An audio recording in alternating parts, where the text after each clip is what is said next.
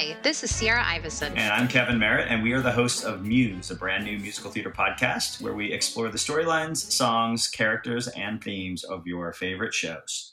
Well, not exactly. You've probably never heard of these shows. They're brand new and still in development, and we're betting they're about to become your favorites. We are digging deep by going straight to the source, the writers. Plus, each episode will have exclusive live in the studio performances, table readings of the script, and whatever else comes up. We plan to give you an in depth look at the process of developing a new musical by allowing you to peek behind the curtain to see and hear why these stories need to be told. The Muse is brought to you as a collaboration between the National Alliance for Musical Theater and One Foot Productions. The Muse podcast may contain adult language and themes. Keep that in mind when listening. So let's get started. Today, we are so excited to welcome Jason Schafer, Harris Doran, and Arthur LaFrentz Bacon of Bleeding Love. Welcome. Hi, woo, woo. Um, can each of you introduce yourselves and let us know what your role is on Bleeding Love? I am Jason Schafer. I am the book writer of Bleeding Love. I'm Harris Doran. I wrote the lyrics. And I am Arthur LaFrentz Bacon. I am the composer of the music. So, this is the first time of the Muse we are recording in self isolation. So, you may uh, discover that as we go along. And we're so excited to welcome you and your perfect show for this setting. And today we are super fortunate to actually be sharing clips from a, a podcast radio play version of Bleeding Love. Can you give us, tell us what we're actually listening to today? So, this is a podcast that we did uh, that's airing right now that you can subscribe anywhere podcasts are found. That is uh, the entire show uh, with this extraordinary cast that we um, uh, recorded most of the dialogue uh, in isolation from people's homes. Um, the majority of the score was recorded uh, a few years ago in the studio. Uh, and so it's a combination of these two things where we decided because the show is about a world where uh, it's too dangerous to go outside, it'd be perfect to release during this because uh, this is the moment. Bleeding Love was at the National Alliance for Musical Theater Festival in 2012. So you've been, we were so fortunate you're sharing sort of this uh, radio play version of the show with us. I'm so happy to get to know it. So, uh, Kevin, should we kick it off or should we, let's introduce your cast that we're going to hear today? So it's Sarah Stiles as Bronwyn, Tony Vincent as Puppy, Annie Golden as Madame Floy, Rebecca Naomi Jones as Lolly, Taylor Trensch as Sweet William, and Marc Kudisch as the Super. Ooh. Yeah, Dreamcast. and I would also add that Sarah uh, played Bronwyn in at NAT uh, when we premiered there. So yes. she's been uh, doing the role this entire time. Oh, I love that full mm-hmm. circle. All right. Well, without further ado, should we should we hear the the opening of the show? what do you need to know before you before you start i think the only thing that you need to know is something that you would know if you entered the theater which is that it's night there's snow everywhere and that you there is a building and it's in a uh, metropolis and you see bronwyn our protagonist playing cello looking out her window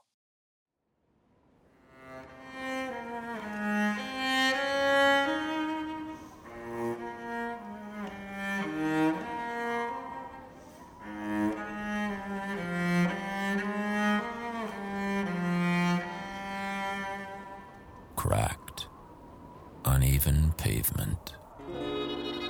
Dangerous, some might say. You could break your neck going from there to here. I say there to here, cause no one's gone from here to there in a long time. No one leaves this building nowadays. It's called the Halcyon, a word my wife told me when she was living. A word that meant peaceful, happy. Halcyon don't mean that no more. Not to us, anyhow. Each day we wake, there's no daybreak, midnight and noon. It's the same moon, sky is falling, nature's starving, no trees, no grass,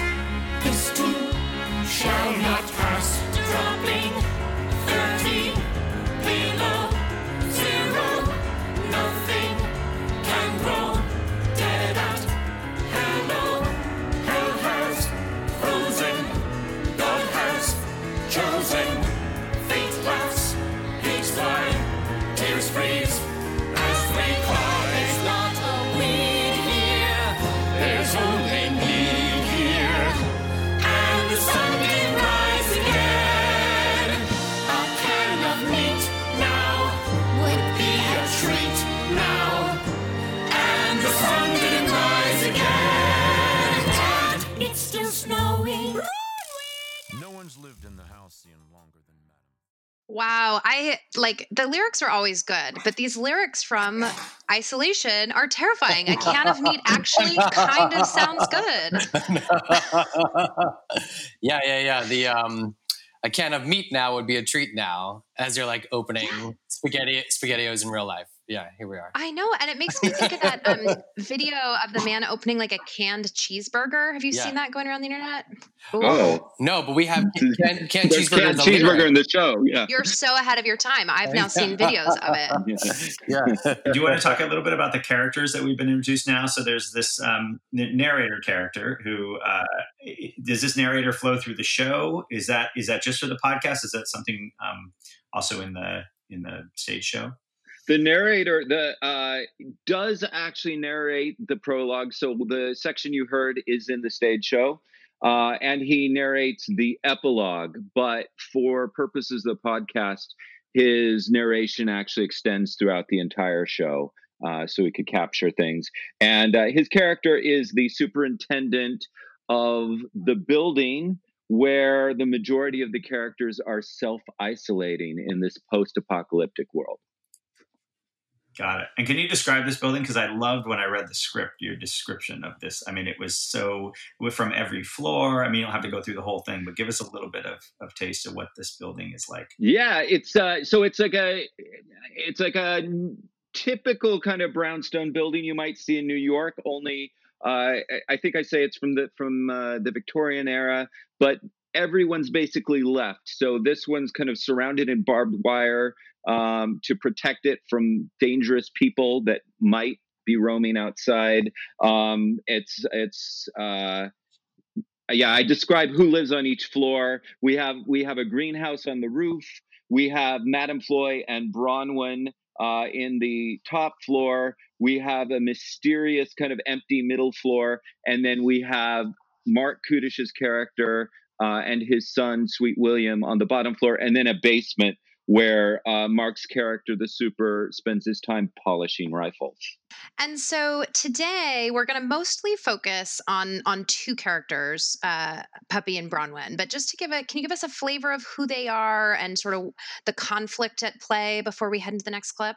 Sure. So, um, so, so Bronwyn at the top, she's playing cello and she's looking out her window as she always does. She plays cello and she looks out her window at a world where nothing happens other than it, it snows right? And how because old is Bronwyn?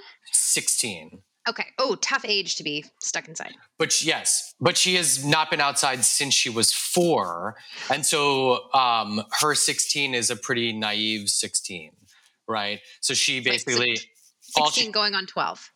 Exactly, and so and she, you know, what she knows about love is just from books, you know, um, and so she and she her and Floy, who has trained her in very weird ways, probably. Yeah. Mm. yes. And so, um, and so that's, she has this idea of love that is detached from uh, reality. And it is sort of a strange sort of French fable kind of uh, concept of love. Um, like what sort of books was she reading about love at her aunt's? Like she, she just has like the, the like love novellas her aunt has and that's what's taught her or Jason? Fairy tales, storybook kind of romance type of things. Um, okay. Yeah. Mm-hmm. Yeah, and so, um, and so one day she's looking out her window and she sees someone, and it is she sees Lolly and Puppy, um, who are sort of uh, Lolly is this uh, dominating force over Puppy. Um, and she is, controls the relationship and he loves her and he will do anything uh, to prove that love and she makes him prove that that love Ooh, so like puppy is like he is a pu- he is sort he's of a, a, puppy to her. He, he's okay. a puppy to her, and so Bronwyn witnesses this, um, and it's the first time she that she is seeing love in real life, and it's not like what she thought it was. And you, in the prologue, there's this incident of where uh, Lolly says to Puppy, I want you to prove your love to me. Um, and she says, I want you to get me a rose. Only nothing grows anymore in this post apocalyptic world. Right. And so this thing that she's asking for is something impossible. Bring me a real live rose when Oof. nothing grows anymore. And so Bronwyn witnesses this. She pities him. She falls in love with him and decides, I'm going to somehow get a real live rose for him so that he can have love. Oh, and so not like so he could love me, but like so I can help him have it. Yes. So somehow, so she has fallen in love with him, and she she thinks that by her sacrifice of her own love, give, getting him to love her, uh, getting her to love him rather, that somehow that she it has completed some some sort of. It is very fairy tale storybook in a weird way. Mm-hmm. Yeah. Mm-hmm. It's like Sleeping Beauty, but the prince then leaves.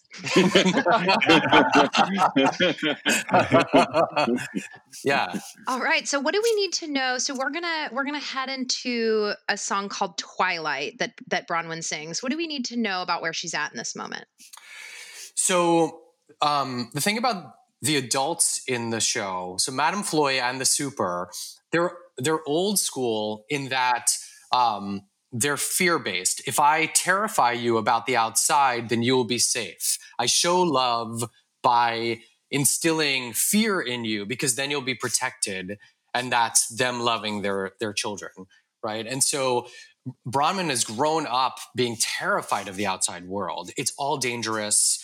Um, it's all outlaws, hooligans, and wild drug fiends. Is is what uh, the and hook is.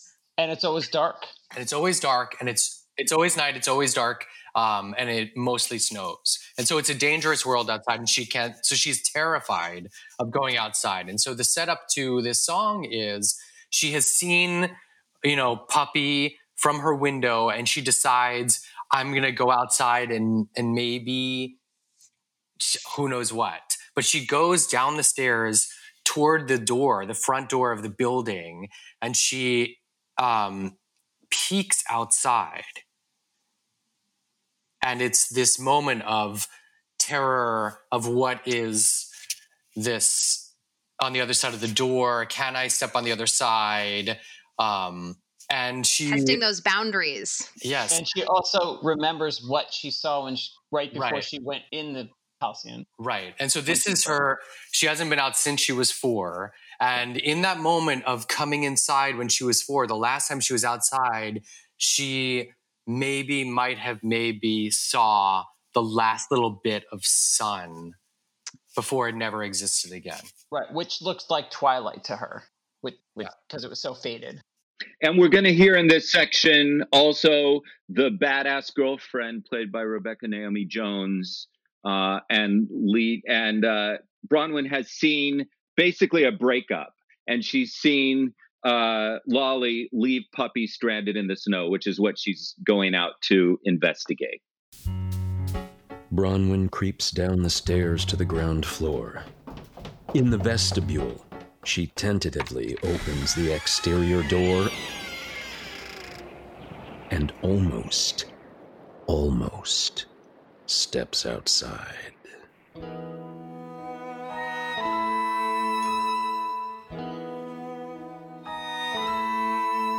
When I walked up to this stoop for the first time and the last,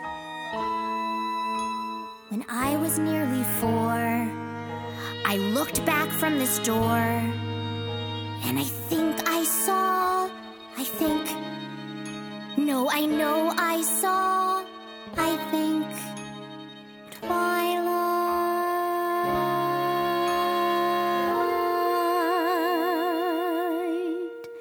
I dream one day I'll see again. Maybe just one fleck. And hope someday will come again through the clouds and through the dreck. Somehow in the air, magic will be near. And then through the darkness will appear a tiny, tiny speck of twilight. the light would spread across the sky and gently melt the earth. And then instead, we won't ask why, we'll just enjoy.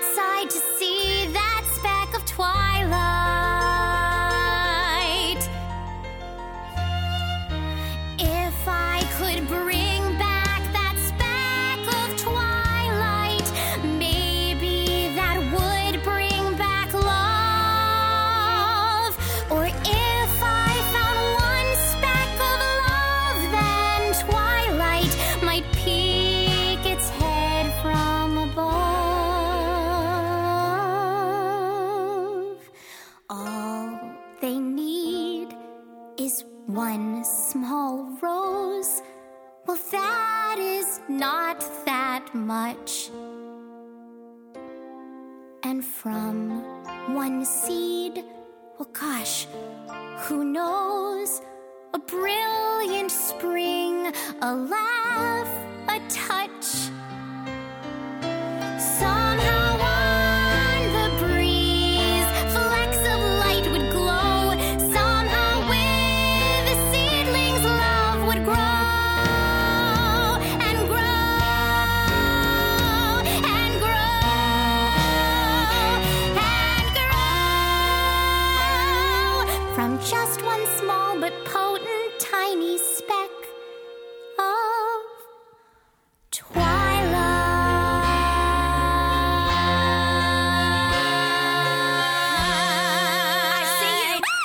On the fire escape of the burnt out tenement across the street, a badass babe sucks on a lollipop. I know! I'm this total badass babe. That don't mean you gotta run from me.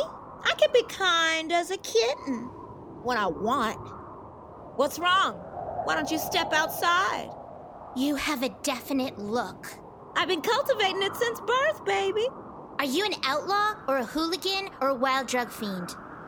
Yeah. You're a gawker. What? Gawk, gawk, gawk! I saw you up in that window, gawking. That's not true. I. It's cool, baby. I like putting on a show.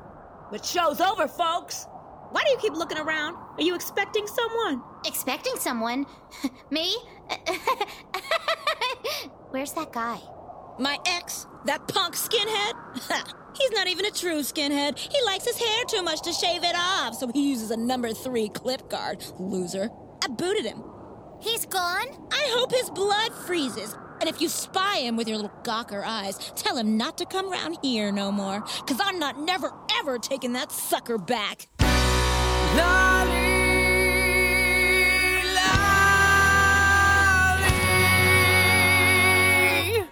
Shoot. Bronwyn watches as Puppy, in his trapper trooper hat, lumbers through the snow, gulping gulps from a bottle of whiskey.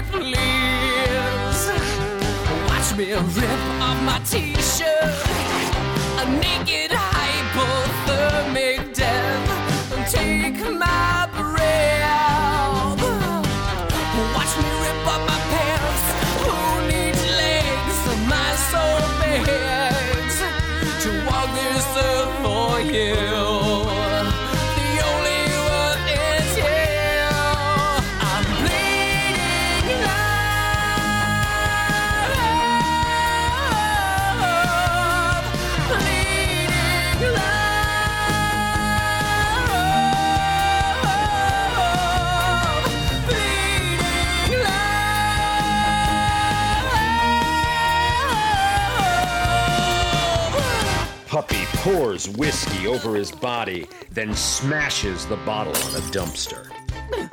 Watch as I cut my arm up. Ah! Who needs arms when my heart's got wings? Oh, this stings. Doing the other vein now. Ah! Who needs blood when my heart don't beat?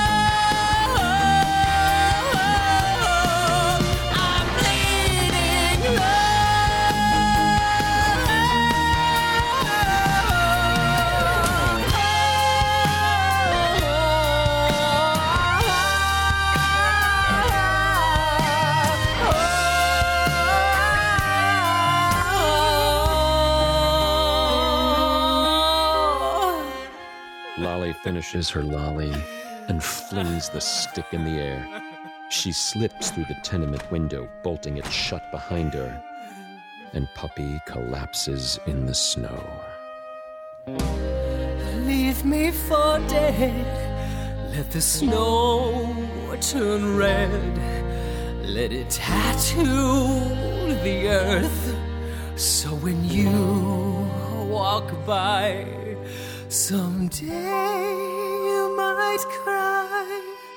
For my days full of pain, let my blood fall like rain. Let my blood fall like rain.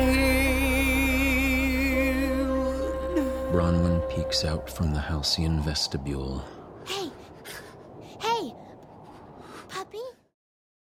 Wow. okay, that was first of all an incredible performance. Oh, totally. And I'm Oh, yeah. oh my God. Yeah. Unbelievable. I mean, just the clarity. It's like I'm listening to Styx or something like oh, that. Oh no. He's, he's, he, his voice is unbelievable. Yeah. Astounding. Yeah. Astounding. Yeah. And I'm gonna say too that Puppy has some serious codependent codependency. yeah. Yeah. And I love how the whole show for me, you you guys walk this sort of amazing line between being incredibly literal mm-hmm. while also deeply metaphoric. Like we we we get both of those things all the time. and, and there's and there's a uh, the uh, yeah we're going to talk about this later but the, the comedy there's just some great lines in here that you know This is just- a this is a comedy number. that thing, like Yeah. when it's performed on stage, this is a funny this is a funny song because he's actually like really bad at cutting himself. It really hurts. he's not really willing to, and he's just like naked and there's blood and it's a mess. And and her reaction to it is also part of the song, which is like this again. Like she she's like ah, oh him, you know. Yes. He's like he's he's slashing himself and she could she throws her her stick at him. She's like you know so it's like this crazy contrast of it's so emotional and she's so blasé about it and so it's like this strange yeah comedic song well and i love how he's not a true skinhead because he uses the number three yeah yeah you know, it's like yeah come on I mean, even i use a zero I, I would love to ask you about your naming methodology for the show because, like, I I love that. Like, so super lolly puppy. At this point in the show, I know exactly why they have those names. Were are those name were those they're like given to them by their mom sort of names, or are those like their names in this post apocalyptic world where you can be whoever you're going to be? I would. I don't. I think Bronwyn was given her name. Floy was probably a given name, but uh, and William is. So you have those three. But but I think uh, I, I, all the names were evolved over the years uh, with the with the show. Um, but yeah, I think it's a post-apocalyptic world, and and that's just who they are most of the time.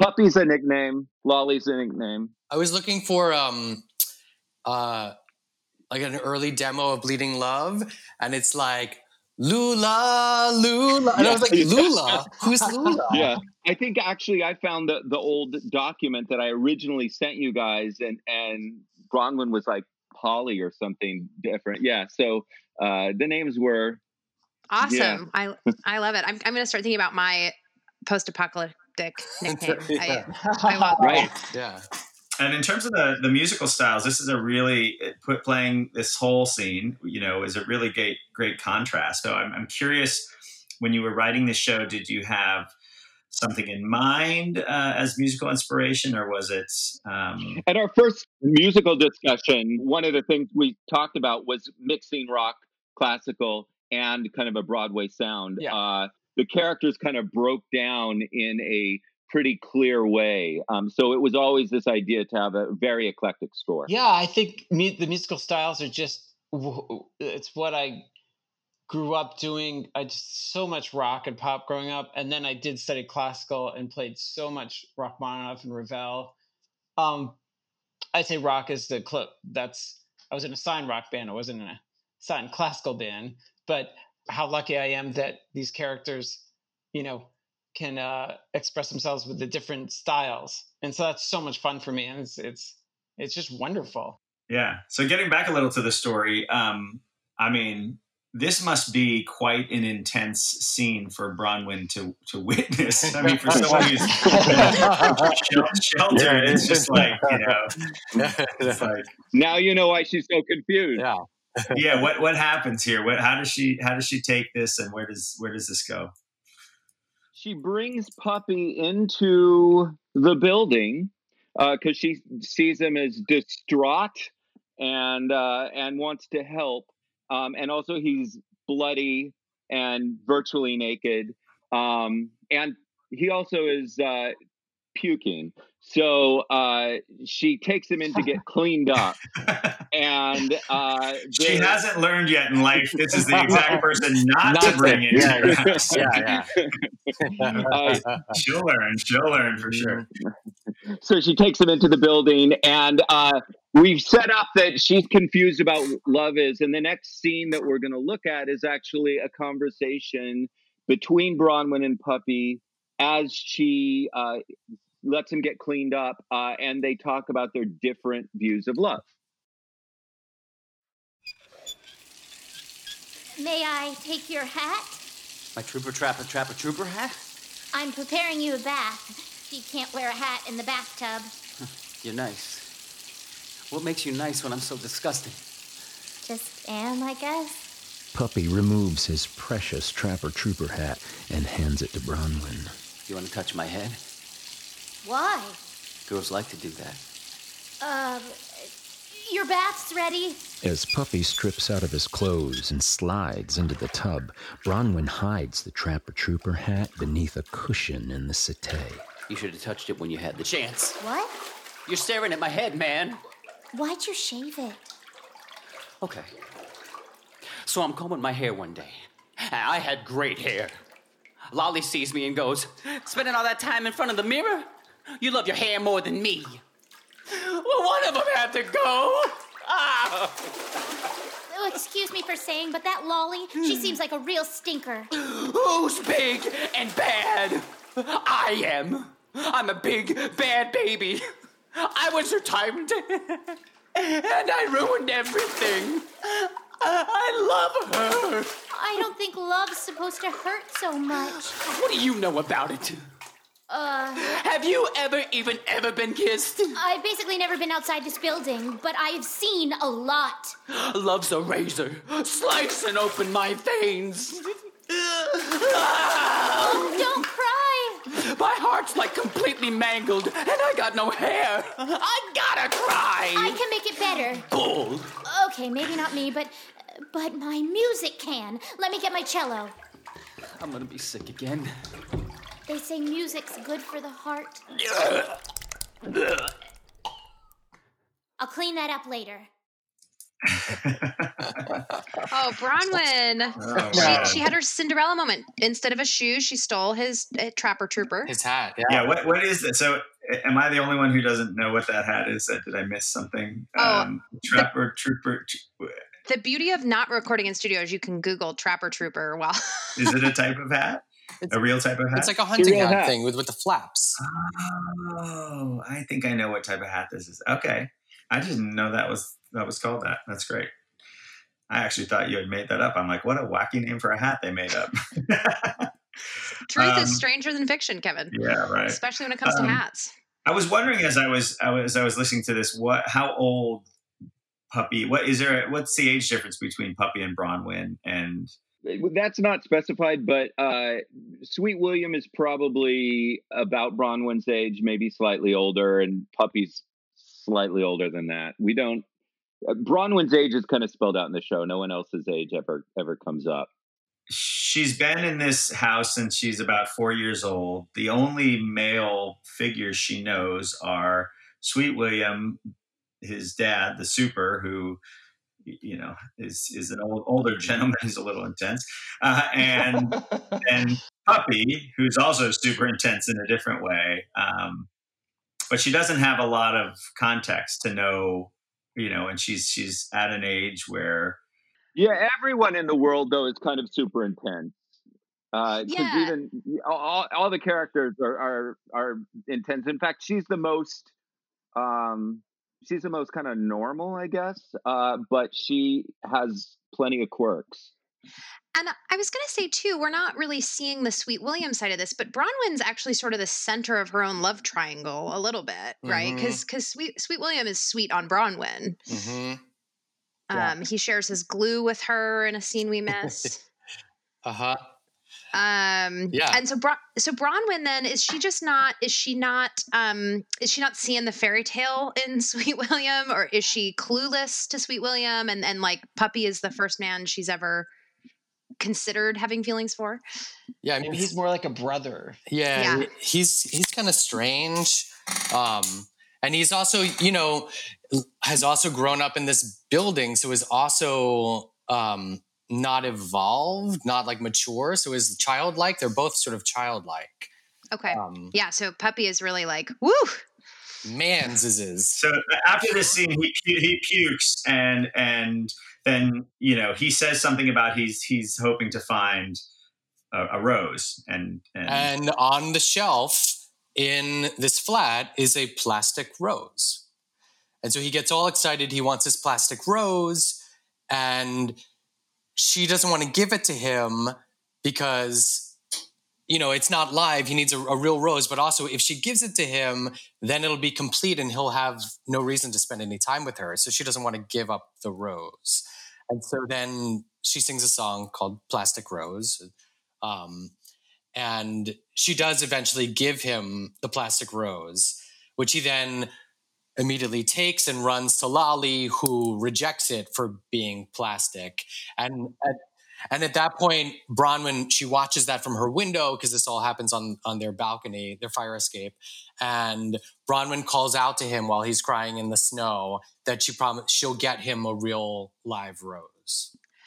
So I see this like very Romeo and Juliet thing happening. She's on her balcony promising things that are impossible. Yeah. All right. Okay. And so I also have to note too, just because again, here here we are in present day. I love that her indoor hobby is the cello. You know, I'm trying to come up with indoor hobbies.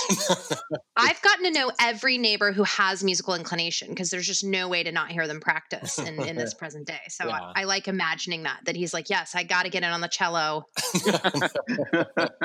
so so Bronwyn makes the the the fatal sort of uh, um, I don't know what you want to call it, but she promises this real rose, which then sets her off on this on this Yeah. path. So Um, what? Who's going to help her get this rose? What happens? So next? up on the roof is this um, is this greenhouse, right? Where um, How convenient. yeah, of, of course, yeah, because every brownstone in post-apocalyptic world has yes. evergreen. And so we we come to find out that uh, this greenhouse used to back you know back when the world used to have plants and and sun. Um, Bronwyn, uh, Sweet William's mother had this beautiful greenhouse uh, that she tended to, and everyone and she was very open and she let the world come in, and you know everyone came up to that greenhouse. So Bronwyn convinces Sweet William, who has a crush on her, a big crush, to sneak up to the greenhouse, right? And so he has a key that he stole from his father, and they sneak up to the greenhouse, and because he's like, "Oh, up there, everything's up there. All all the flowers are up there," and and she shows up, and everything's dead, Right. And so uh, Sweet William gets mad, and he starts singing to the plants. And she's like, "What are you doing?" And he's like, "My mother used to sing to the plants." Um, and so she goes, "I play cello." and so she decides she'll she'll bring the cello up there and start playing cello at the plants because maybe they'll grow. Um, and so that's what she starts doing. I love that in so in this show, right? Like sun doesn't exist. Pe- people aren't going outside. Uh, we're eating glue, but still music, flowers, love. Like you, you, we're we're also hooked into the romance. Yeah. Uh, you know, amidst all the trauma everybody's going Yeah. through.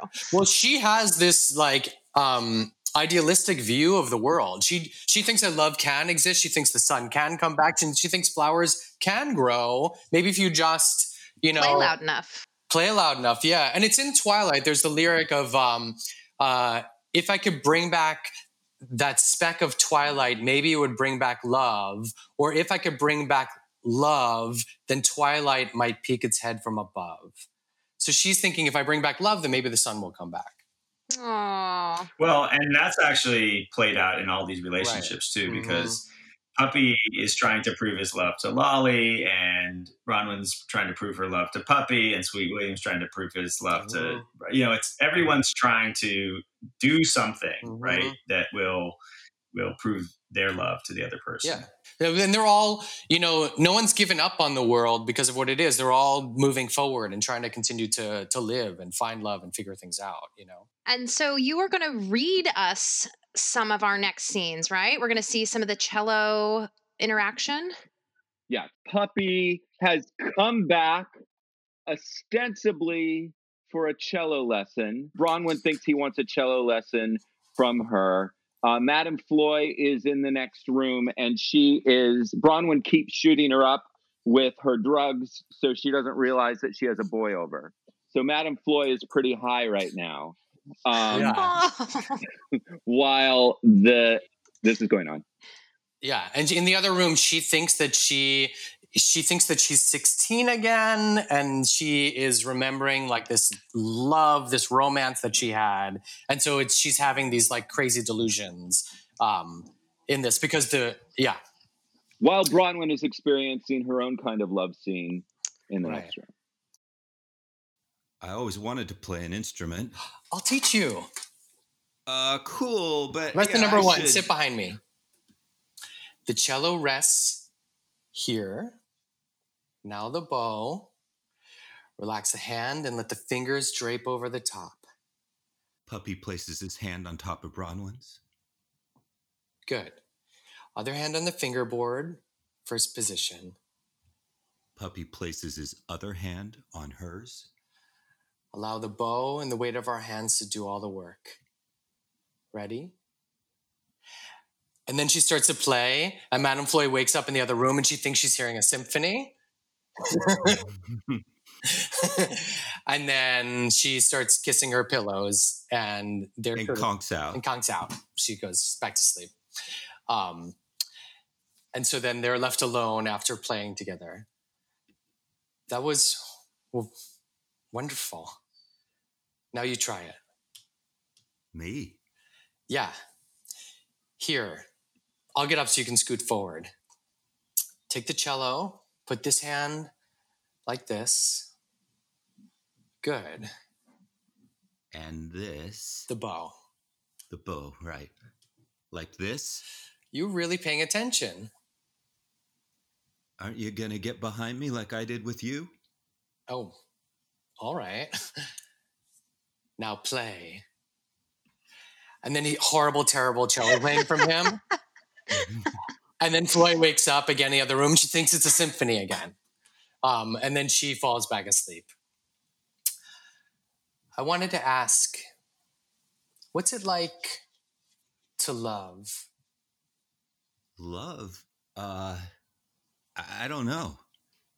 But you and Lolly. Oh, yeah, right. Uh, And then Madame Floy reminisces on this love, the tenderness of it, and she um, imagines the world could be like that again. And then she conks out again. That's the end of her song, snoring. Yeah, and that's a little magical moment in the show. It's like when it mirrors her Mhm. her memories mirror the, what's happening. Right. So where it's it's it's this bravado comedy song, and then this this last bit is very sensitive and it it echoes. It's very beautiful. I think it's time for me to scram. Of course. Thanks for the cello lesson. Anytime. And by any time, I mean, do you think you'll ever come back and see me? Will I come back? Uh, I, I don't know, man. I can try to get you a rose again. I mean, I'll get you one. I will get you one. Yeah? Yeah. How's tomorrow? I'm not doing anything.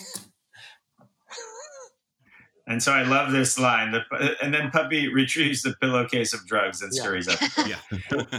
So I mean, this is where this is. That's a, I think a good place to stop. This is this is where I I I'm still I still wonder. You know, is he playing her? Is there some feelings Oh. there? Sierra, what do you what's think? on? Sierra, Gosh, I have strong feelings that I will not speak. I'll let the writers. no, no, no. I mean, but th- that's what's great about it, right? Is you you sort of are conflicted a little bit. Like, it seems so genuine. There seems to be a real connection here, and yet, you know, he's not going to forget those drugs that he's stealing. Yeah. And when you on stage, when it's that moment happens with them, and you realize like it's something, you know, he's he's crossed, you know, that line of uh, feeling. yeah. Yeah, and I think and he yeah. is really conflicted about that. Here's this like, you know, to him a write off of a person, right? And then mm-hmm. he is also confronted with this different concept of love, you know, uh, yeah. something that could be genuine and I think is really terrifying to him. And that's, you know, why he, you know, besides for the drugs, like why he runs out of there so quick. This is what yeah. I love about the show is that it's it's the comedy is in the situation, right? Yeah. Like everything about this is tragic, right? Oh, he oh, yeah. is a he is an addict. Um, she is being used for her aunt's drugs. God, but, gotta say it like that. but we're gonna get there. But uh, you know, but then we have to like watch him learn how to play the cello Patrick Swayze ghost style. Like it's so funny. it just it's like, man, like let me take this quick cello lesson to get my pillowcase of drugs. Like I just the whole combo I just love. Yeah, yeah.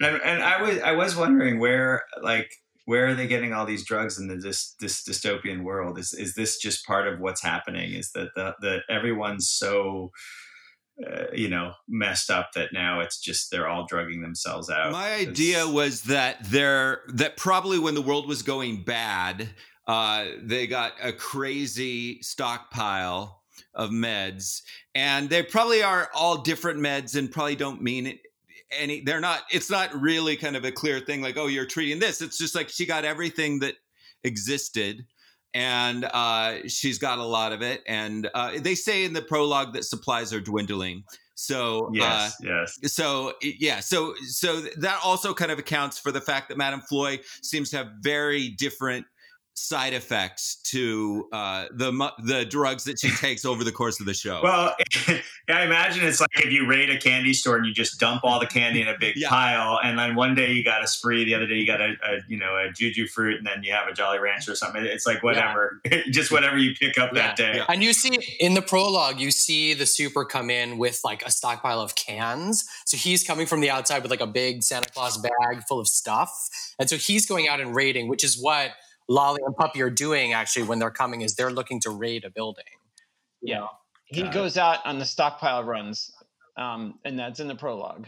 Presumably, how many buildings of these are there? Like, is this like a microcosm of like hundreds of these sort of buildings, or, or, are they among the last standing? They're among the last in the area. We we referenced that everyone started moving south as the days got shorter and shorter. So so got the it. idea is that that everyone kind of vacated uh, because Madame Floy is bedridden. Um, obviously, they weren't in a position to do that and and the super has an emotional attachment to his building so uh so it's not a common thing. Um, Puppy and Lolly are roamers. They roam around the neighborhoods looking for whatever's left behind, and every now and then they come across uh, a building like this one. All right, so so now we're we're going to go into what's what's towards the end of your second episode of the podcast Bleeding Love. Uh, I'm about to spoil it all. I'll let you tell me what's going to happen. Cello lesson happens. He takes all the drugs. Uh, uh, she's been having to shoot up her aunt more and more because uh, she's getting wind of what's going on, and uh, and so so Bronwyn needs to keep her high. And uh, at some point, they open up the cupboard where they keep all the drugs and realize that it's empty. And Bronwyn knows only one other person has ever been in that apartment, and that's Puppy. So she knows the culprit, and uh, this is her realizing that she's got to do something and got to do something as in help save her aunt got to do something go shake down puppy got to do something. Yes. Like a lot of things in the show it's yeah there's like two answers uh, and both those answers are right. It's my shot my shot. Bronwyn opens the cupboard of pills and medicines. It's empty! Porca vaca! What happened? Where's but only yesterday it was overflowing. Oh oh no. Oh this is all my fault I need to go out. You aren't leaving this flat. I have to get your medicine back. What'll happen to you without it? You can't go out there. It's dangerous. Oh, uh, the cuckoo, a Bronwyn, my short. I'll be fast. Time for my short. Auntie Floy, I'm so sorry. Bronwyn makes a hasty retreat. This used to be such a nice neighborhood. How could he do she pull through this? What will come of her? Should I pursue him? What happens then? Could I go to him? If not now, then when? Was anything real? Was he just pretending in order to steal? This can't be the ending. You got yourself in this position, Bronwyn. You have to summon some ambition to get what's yours. You cannot stay behind these doors. Bronwyn hurries down the stairs to the ground floor vestibule, where she opens the halcyon door. She looks out at Kingfisher Avenue and the whole world. It's just a stoop, something to stand on. It's just a block of gray cement, something to land on. But it's the first step for these unused feet. It's just a street.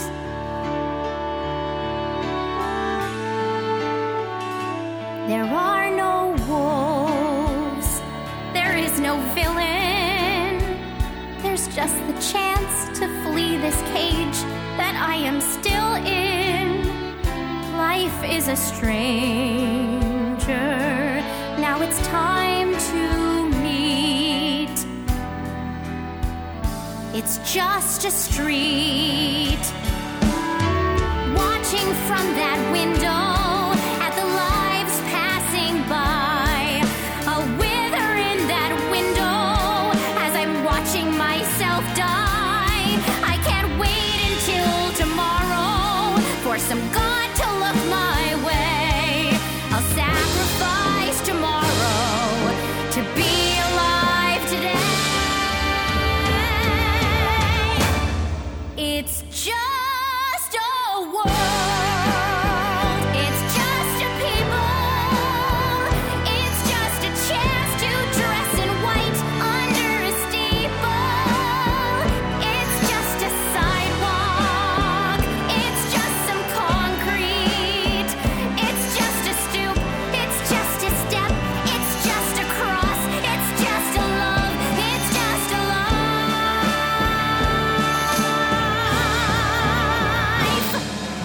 puts on the Trapper Trooper hat, tightens her shawl, and for the first time since she was almost four, she steps outside.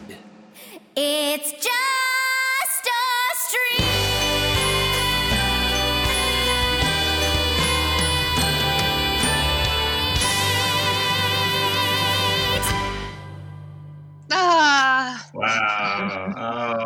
I'm so proud of her. Yeah.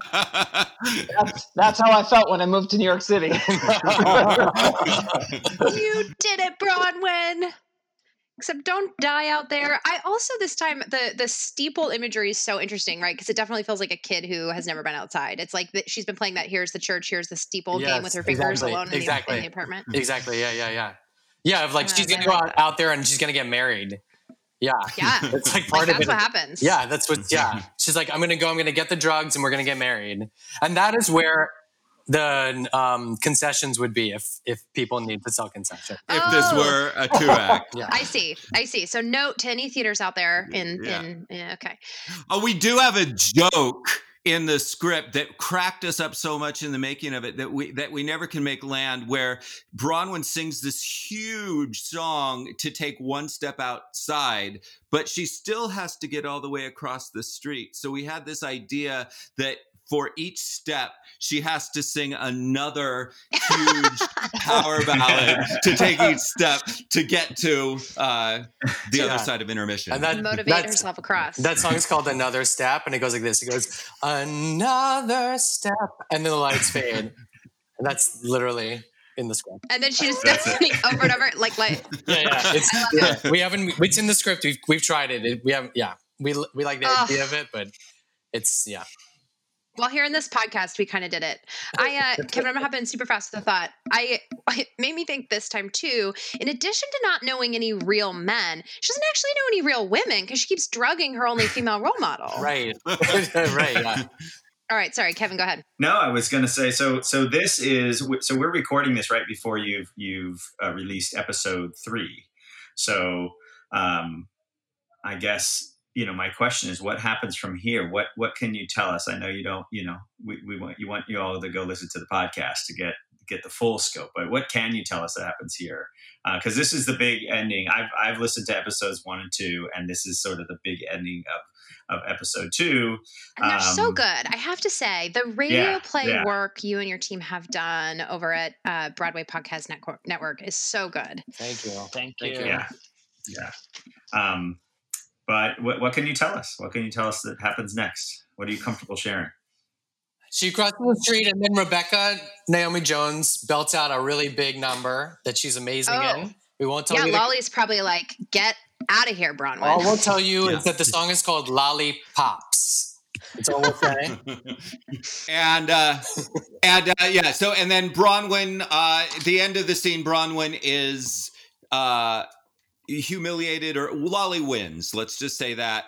Uh, Bronwyn runs out, and then um, Puppy meets up with her.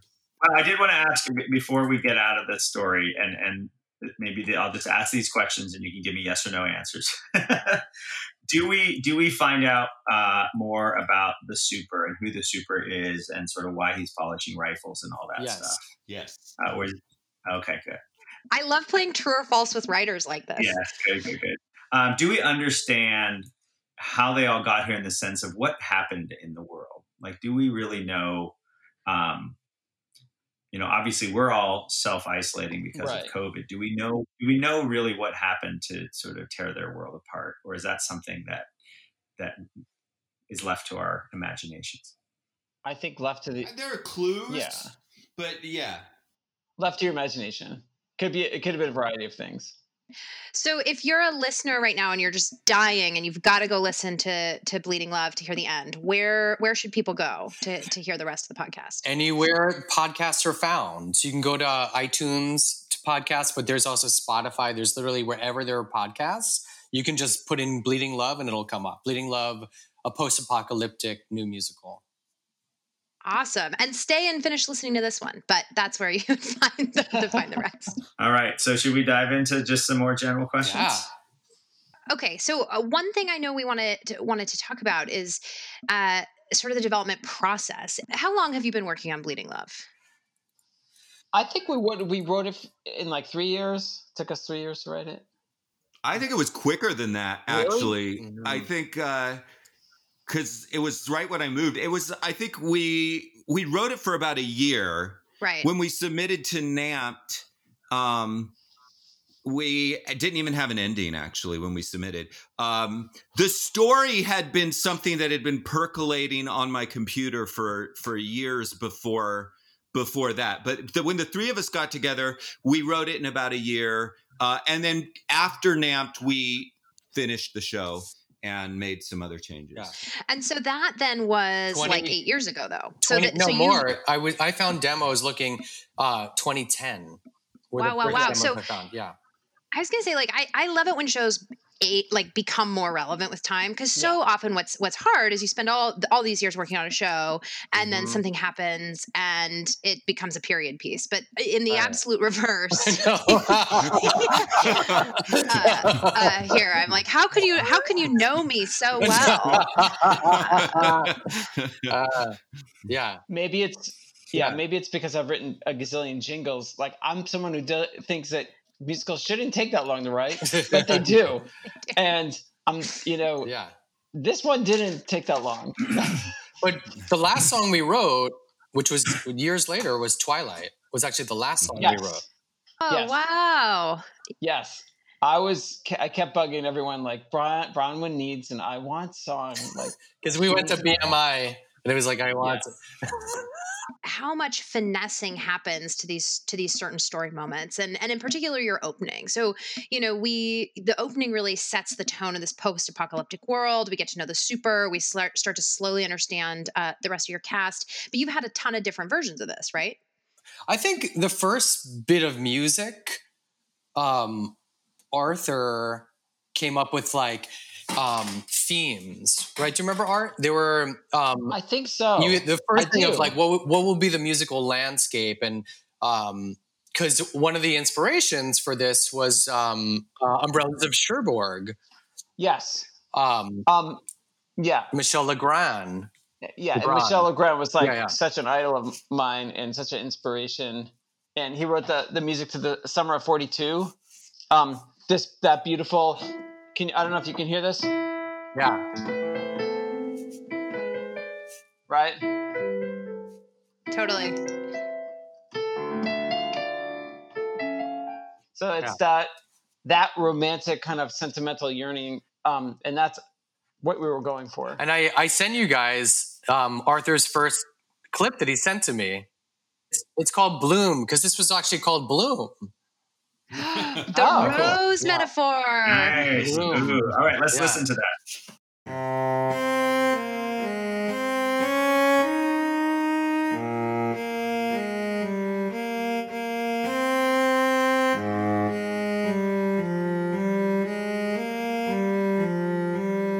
So that was the first theme. This is the first theme that you guys came up.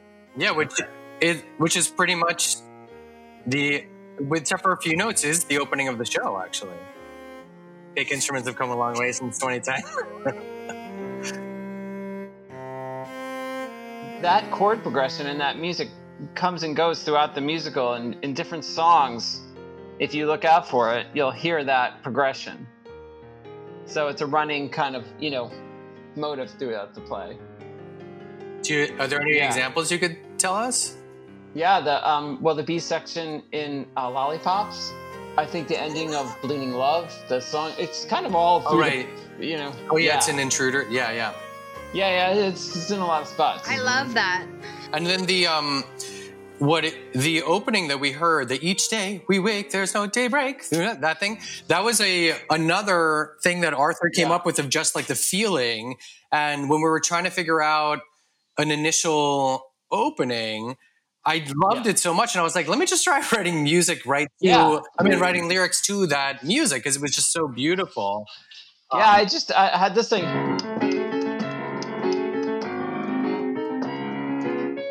You know, and then the big chorus.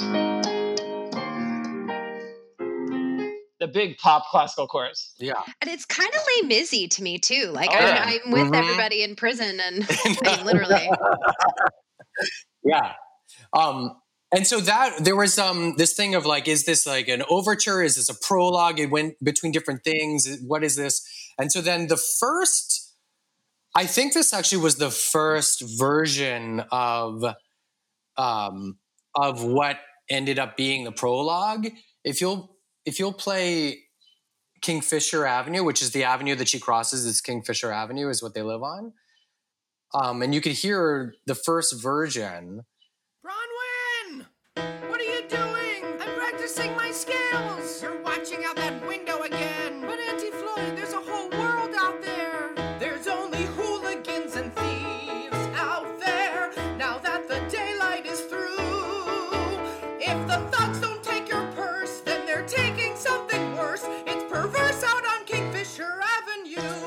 she's so sober in this version. yeah. Who's singing this? Harris. Harris, you're a man of many talents. I knew this, but now I really gotta really know it. Harris always sang all the demos in the right octave, no matter if the character is male or female.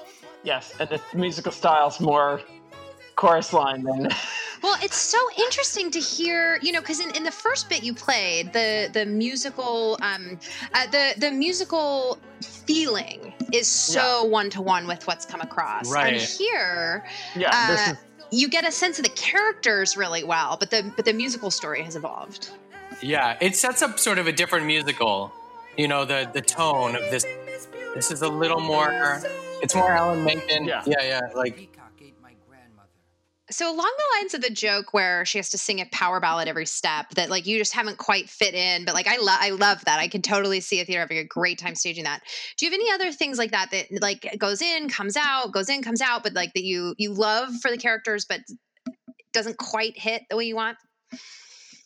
That's the only thing that we that goes in yeah, and out of the we've had yeah. a, I think for musicals we had a very kind of unusually, I think, straightforward process in that uh, there's not a lot of cut material. We did go, we we we Harris and I would meet and spot the songs, um, and then Harris would meet with Art, and they would write the songs, uh, and we almost progressed uh, sequentially, starting with Bleeding Love through uh, through summer. And then mm-hmm. we filled in some things, and then we kind of circled around getting the beginning right. We had one beginning um, that we recorded in our first demo that we presented at NAMT. We went to the Johnny Mercer colony at Goodspeed, and we wrote a second beginning. And then Soren Mueller produced a workshop uh, that uh, of just to work on the beginning, in which we took elements from the the NAMT beginning, elements from the Johnny Mercer beginning, and then new elements, and wove that all together into the beginning that we now have. Wow, yeah. I love yes. that. Mm-hmm. And us all being together for a whole week, uh-huh. um, to just in a house at Johnny Mercer at Goodspeed was amazing. Yeah. And during our time there, Connecticut, that part of Connecticut got the biggest snowstorm it had ever gotten. It Perfect. Like Thirty something inches of snow, and we have, there's pictures on I think on the website, right, Harris? Uh-huh. Oh yeah. Oh yeah, yeah, yeah, yeah, yeah. Yeah. So it, it, it, was kind of amazing. Mm-hmm. And so this was going to be part of my question. Uh, so so tell me the rest of the development trajectory because I, I want to ask you about your your Denmark production. Sure. I mean, I think one of the things, I think one of the reasons that there's not a lot of cut material is that, so Jason had been working on this for years, right? And so when we first discussed it, he like sent me this like huge document that had all no, of these I, ideas. I want to go back because it's actually funnier than that. So I had this story that I've just been adding notes to on my computer for years. And I pitch him the story of Bleeding Love. And he goes, yeah, we want to do something commercial. Do you have anything else? Don't we all? Don't we all? and so, so, I, so I was like, okay. And then we, you know, it was an open question, but but nothing ever came of it. Then it, it was almost like exactly a year later. He called me and he was like, what was that rose um, and at that point i was like oh i already pitched it to him i'm just going to send him a file that was really meant for nobody's eyes ever. It was just like notes. And I forwarded that to him and he, I can't believe he read it and I can't believe it made sense. But he called the next day and he's like, We totally want to do this thing. And then uh, we all met on the roof of my building and talked about it. Please and, tell me it has a greenhouse. It doesn't. I imagine one. uh, uh, well, that's actually a good time for me to ask my question, which was where did where did this? So it seemed like um, Jason, the initial idea came from you. Uh, uh, did you always imagine it as a musical? Was it a short story? Was it a film first? And also, what like what inspired you to? And then I'll let you answer both. So, what inspired you to the story? Because I could see today now, but this was a while back. Did you imagine this would be a world we're living in? Was there something else that were, were you thinking about these these themes? Um, you know, are you a, are you a prepper and you're getting ready? To, you know, I'm curious. No. Um, I so every time I write something, I kind of finish and I go, "Oh, I like how I did that. I don't like that." Uh, and and then I try with the next thing to work on whatever I was unhappy about in my previous project. And so I'd been writing these very like well structured plays mostly, and I wanted something emotional because I felt like they'd gotten all into the head. and and that's what's great about these guys is their music and the, their songwriting is so open-hearted and emotional but so the story began i thought i'm just going to make a list of everything in my life that's ever had a really powerful emotional uh, connection for me and hopefully things that were very idiosyncratic and i kind of worked through my whole life and and i remembered uh, this punk singer named nina hagen uh, trapper yeah. trooper hats music of cellos brown, uh, brownstones like i just made a big list of things and the idea being if these things have an emotional pull over me maybe they will add up to something and mean something. And one of the items on that list was an Oscar Wilde short, actually a fairy tale um, called "The Nightingale and the Rose," and that that had like uh, the suggestion of of kind of movement and action that I thought I could I could uh, build off of, and then I started adding other elements to my list and it just kind of grew um, and it didn't happen in a in a quick process. It was a slow process.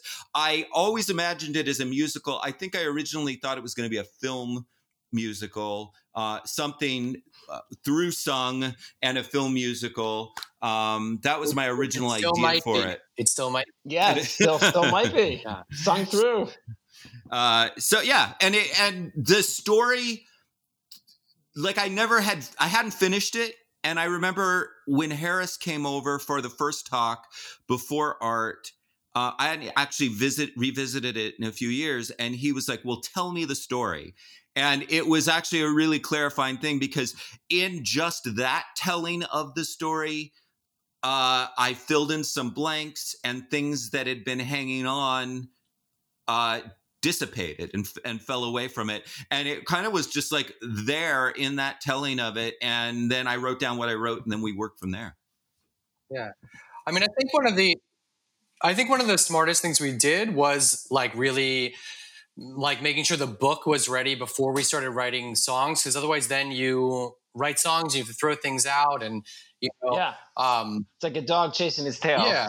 I mean, like we spent time of where I was just like asking Jason questions of like to clarify the story to make sure it was as tight as possible before we move forward with the songs. And so he did all this work in in stripping down this big thing into what it is today.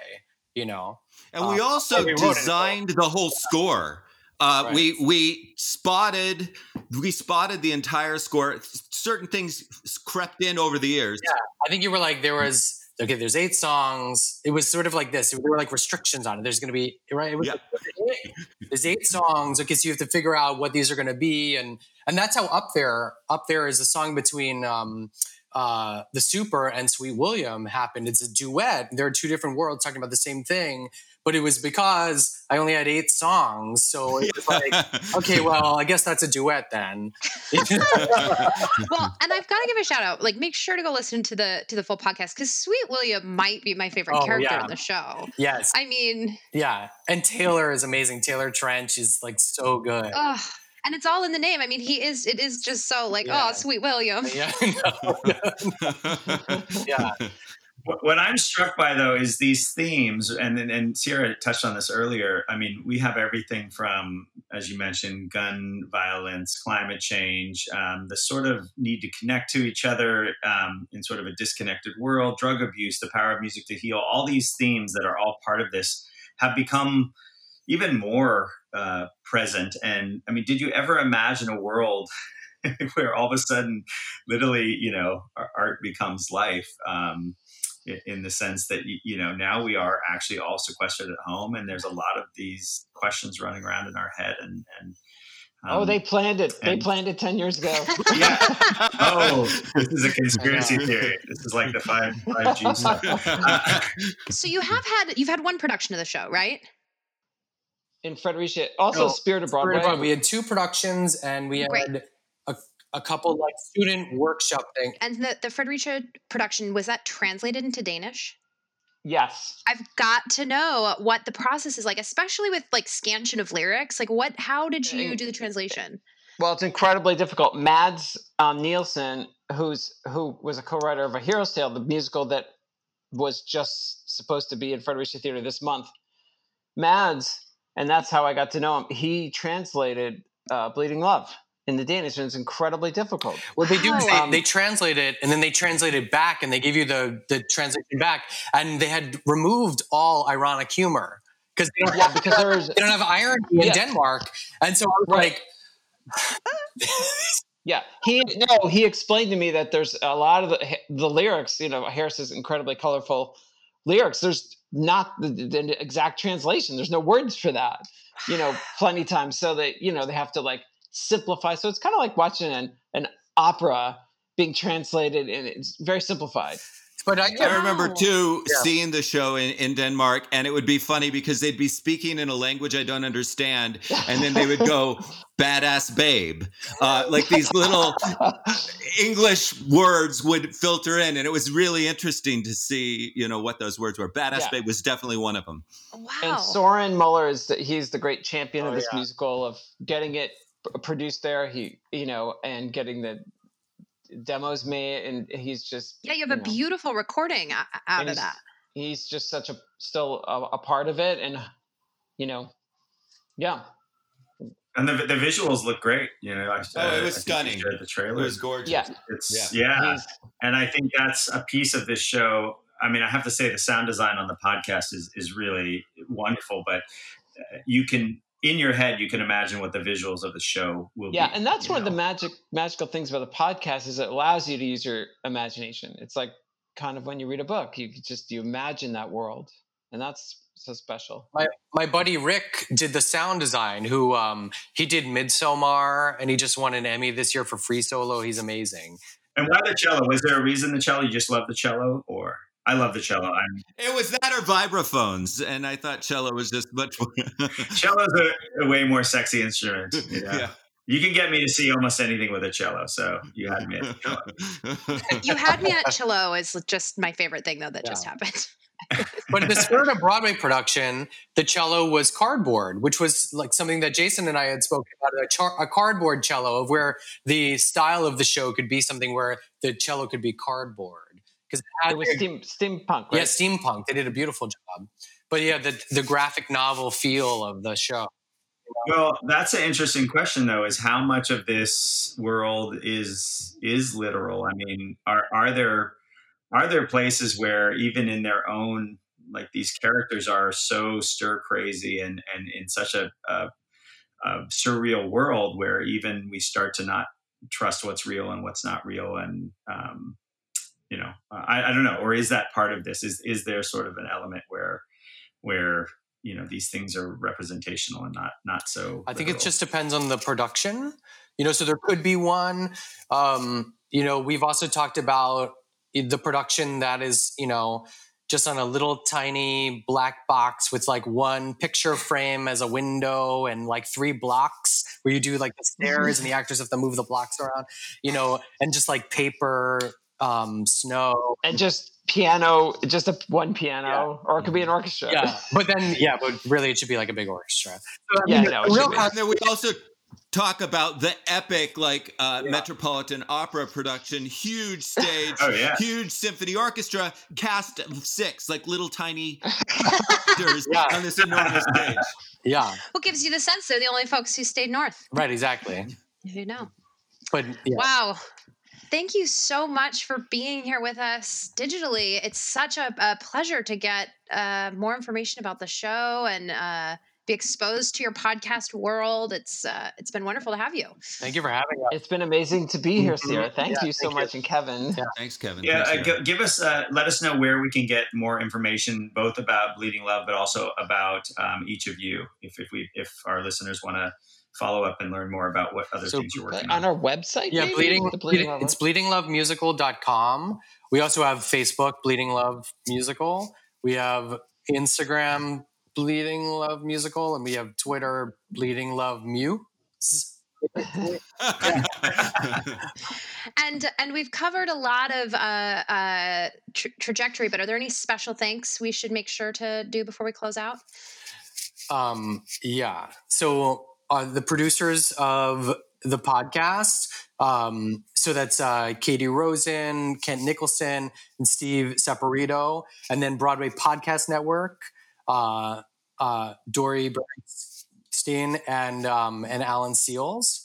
Um, and so those are the big thank yous, and and to NAMT because really, you know, we had written this show and we had never had a reading, we had nothing, and so when yeah. NAMT chose us that was a, a real life change for us because it meant we yeah. would have had a career. like, yes, just, like yeah, you know, it's like oh, they're these are real writers, you know, and so right. it gave us a trajectory, and that's why we've been working on it for years. So like NAMT really changed our lives. Yes, yeah, all the opportunities came from NAMT. Yeah, yeah, yeah. What you guys do is, is incredible, yeah. and uh, I'm blushing. I we love we love NAMT. Yay! Well, thank you so much, and NAMT loves you back. So, uh, thank you so much for being here. Kevin, anything else? We should. You have to sing us out. Yeah. So this is a musical theater podcast, as you know. So we uh, we always end on a song, and so uh, you guys have been nice to share us uh, share with us one of the songs uh, from episode three, which to this date, uh, as we're recording this, has not been released so a pre-release song, and we thank you for that. Uh, explain a little bit about this song and what leads up to it uh, before we play. This is basically uh, where they admit their they, things have gotten the worst between them. They know who each other is now, and um, this is them coming back together. And it's the big love song. And and when we sat down uh, with Art, I was like, they had they had a couple of duets spotted for these two characters and I told them they got one, and it has to be the biggest, best love duet uh, they could uh, come up with, and this is what they delivered. It's snowing. No. Can you hear it? Where's the storm? Something happened I feel warm. Candy streets start to thaw. Suddenly, I'm in awe. Is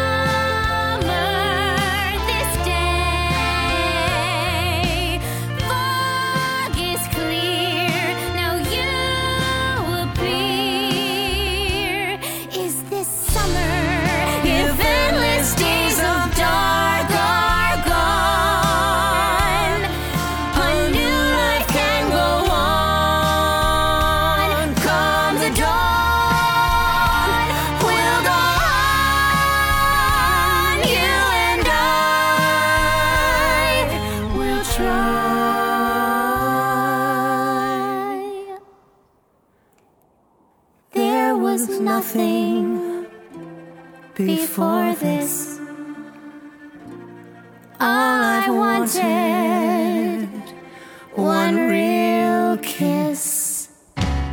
takes Puppy to the greenhouse on the roof, where plants are thriving, flowers are blooming. Only the rose bush has yet to blossom. Whoa! What's this? The greenhouse. This is what flowers are like when they're real. How? Okay, so all the plants were like dead, but I knew when Sweet William's mother was alive, she came up here and she used to sing, and I thought, I play cello. So I started coming up here with my cello, and I'd wear your trooper, trapper, trapper, trooper hat, and I'd play till my shoulder hurt, and. It sounds so crazy. Probably didn't do anything. You were getting me a rose? I didn't think it was possible. You were so sad, and it looked like you loved her so much. Is there roses, really? Just one. Here. But it hasn't bloomed yet. Wow! I don't know if I did anything really. It probably wasn't the music. It might have been the grow lights and the fertilizer. But all the same, I played music, and look around. Music can be very, very useful. Is this summer?